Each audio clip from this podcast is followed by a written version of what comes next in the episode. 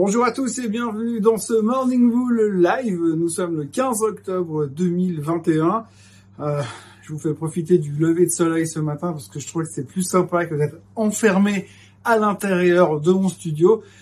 Aujourd'hui, on va parler, euh, comme d'habitude, marché, bourse et euh, tournage de veste, puisque vous l'avez vu hier, c'était vraiment une journée assez spectaculaire, puisque finalement, on se rend compte que tous les chiffres trimestriels sont en train d'être super bons et qu'on va cartonner ces prochains temps et que ça va être très très facile. Donc on a vraiment tourné la veste et on va regarder deux trois charts ce matin. Vous verrez que eh bien, les supports ont tenu, les moyennes mobiles ont tenu, on s'est retourné presque là où il fallait et pour l'instant quand on regarde les chiffres qui sont en train de sortir, eh bien tout va bien et euh, les gens ont complètement oublié le concept de l'inflation, le concept de l'energy crunch, le concept d'Evergrande, le concept de l'inflation qui explose en Chine. Tout ça, on est passé à autre chose. On est convaincu que la Fed a raison. On est convaincu qu'ils ont parfaitement maîtrisé le sujet. Et tous les doutes qu'on avait depuis quelques jours, tous les doutes où on disait « Ah, cette fois, il y a un truc qui est en train de bloquer. » Eh bien, tout est en train de partir en vrille et on n'y croit plus. On se dit « Bah, il n'y a pas de doute, tout va bien, tout est maîtrisé, tout est sous contrôle. » Manquerait plus qu'il valide le stimulus de l'infrastructure. Et puis là, on va au plus haut de tous les temps, aller dans quatre cinq jours maximum.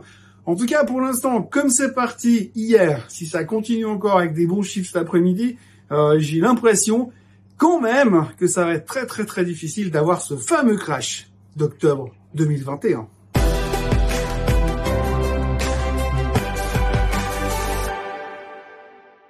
Donc, ce qu'il faut retenir hier, principalement, c'est les excellents chiffres qui sont sortis euh, au, milieu, au niveau des sociétés. Hein. Les bancaires ont pulvérisé des attentes. Alors, on va pas revenir sur la qualité euh, des bancaires par rapport aux attentes des analystes qui étaient complètement à côté de la plaque. Mais ça, c'est pas une grosse surprise. Carton chez Bank of America, bon chiffre chez Citigroup, chiffre très, très positif chez Morgan Stanley. Enfin, tout le monde est enthousiaste sur le chiffre des bancaires. Et puis, en plus, on se dit assez logiquement, oui, mais alors si en plus, ils font du tapering au mois de novembre, et puis si en plus, ils remontent les taux, allez, dans les six neuf mois à venir, on sait tous que des taux qui montent, c'est super positif pour les bancaires. Donc, du coup, tout le monde se dit, eh bien, que demande le peuple? Alors, du coup, on aime beaucoup les bancaires et on se dit, mais t'as vu, hein, quand même, la qualité des résultats montre vraiment que ce trimestre, il va être top. Alors, ce trimestre, il va certainement être top et on l'a vu même du côté des, euh, des, euh, des technos, puisque je vous parlais hier de Taiwan Semiconductor qui était un petit peu le juge de paix au niveau euh, de la technologie. On voulait voir un peu comment ça se passait au niveau des semi-conducteurs. Eh bien, ça se passe très bien. Ne nous inquiétons pas, tout va bien. Le Taiwan Semiconductor a publié des chiffres meilleurs que les attentes. Le C E O s'est montré très positif pour l'avenir de l'industrie. Et en plus, il a annoncé un partenariat avec Sony. Donc, que demande le peuple, que demandent les investisseurs? Ça ne peut que monter. Le titre prenait deux virgule cinq pour cent hier à New York, cinq pour cent ce matin en Asie. Donc, c'est bon pour Taiwan Semi.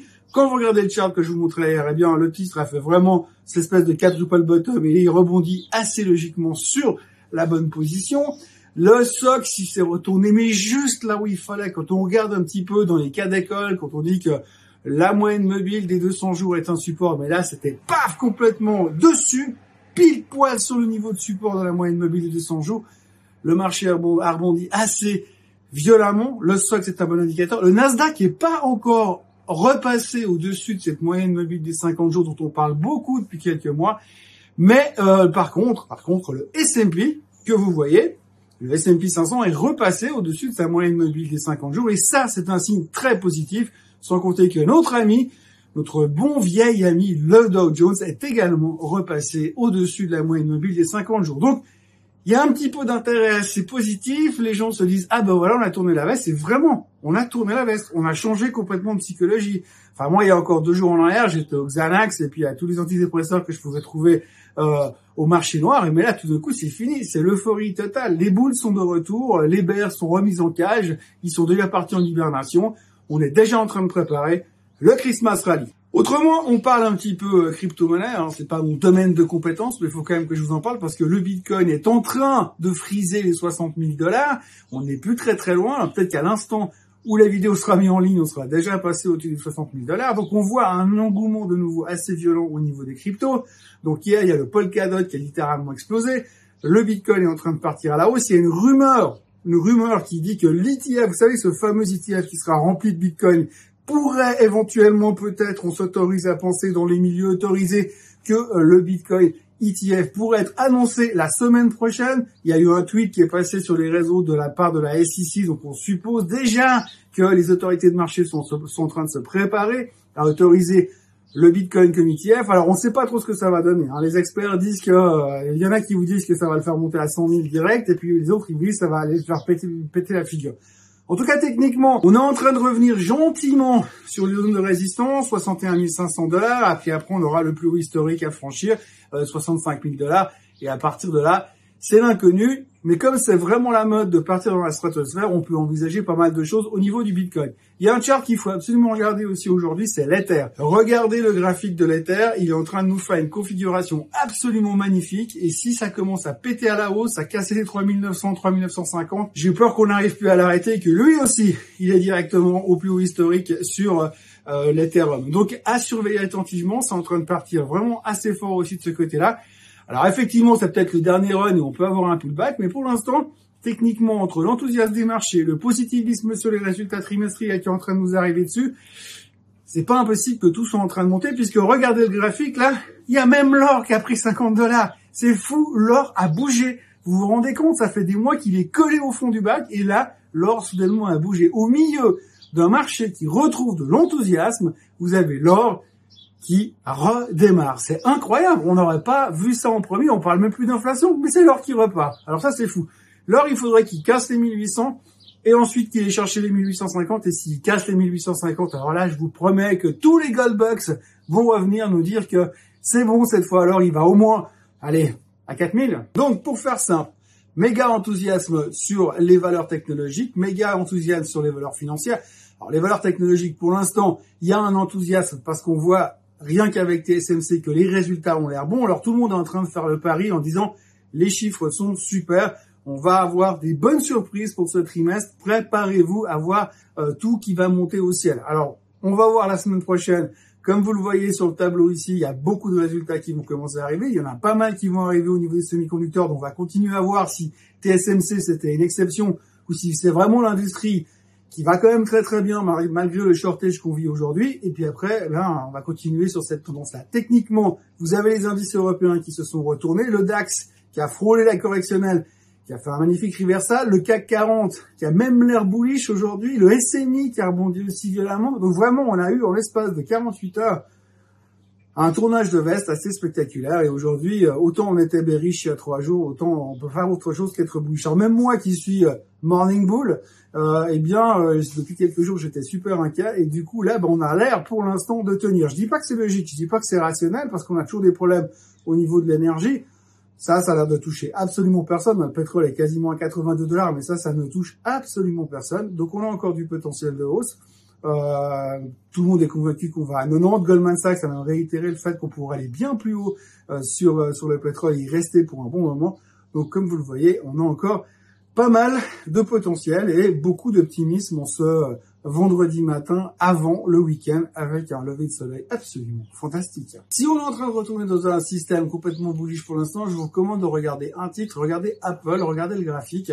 Alors c'est pas forcément l'idée du jour, mais moi je suis convaincu que si on commence à tourner positif, euh, Apple il a un tout petit potentiel de rattrapage. Après ce sera à voir, les résultats ils seront dans dix jours. Mais en fonction des résultats, on connaît le shortage, on connaît le problème, la problématique qu'ils ont au niveau des composants électroniques, puisqu'ils ont annoncé il y a deux jours qu'ils ne pourraient pas forcément livrer tous les iPhones, enfin autant d'iPhones qu'ils voudraient, puisqu'ils sont obligés de restreindre la production. Donc on verra, les résultats risquent d'être un peu touchy, mais globalement, ça pourrait être une bonne surprise aussi au niveau d'Apple. En tout cas, techniquement, elle a fait un joli reversal, elle consolide sur ces niveaux-là, elle pourrait facilement retourner ces prochains temps au plus haut historique si l'ensemble du marché est en train de tourner bullish comme aujourd'hui. Donc surveillez Apple parce que c'est quand même assez un proxy assez facile à jouer sur le marché, parce que si le marché monte, Apple montera, l'un n'ira pas sans l'autre. La question du jour aujourd'hui, je vous parle beaucoup du S O X, euh, du S O X, de l'indice S O X, l'indice du semi-conducteur, et quelqu'un me dit mais quand je fais la comparaison du S O X et la comparaison du S M H qui est le tracker du S O X, je comprends pas parce que les écarts sont pas tout à fait pareils.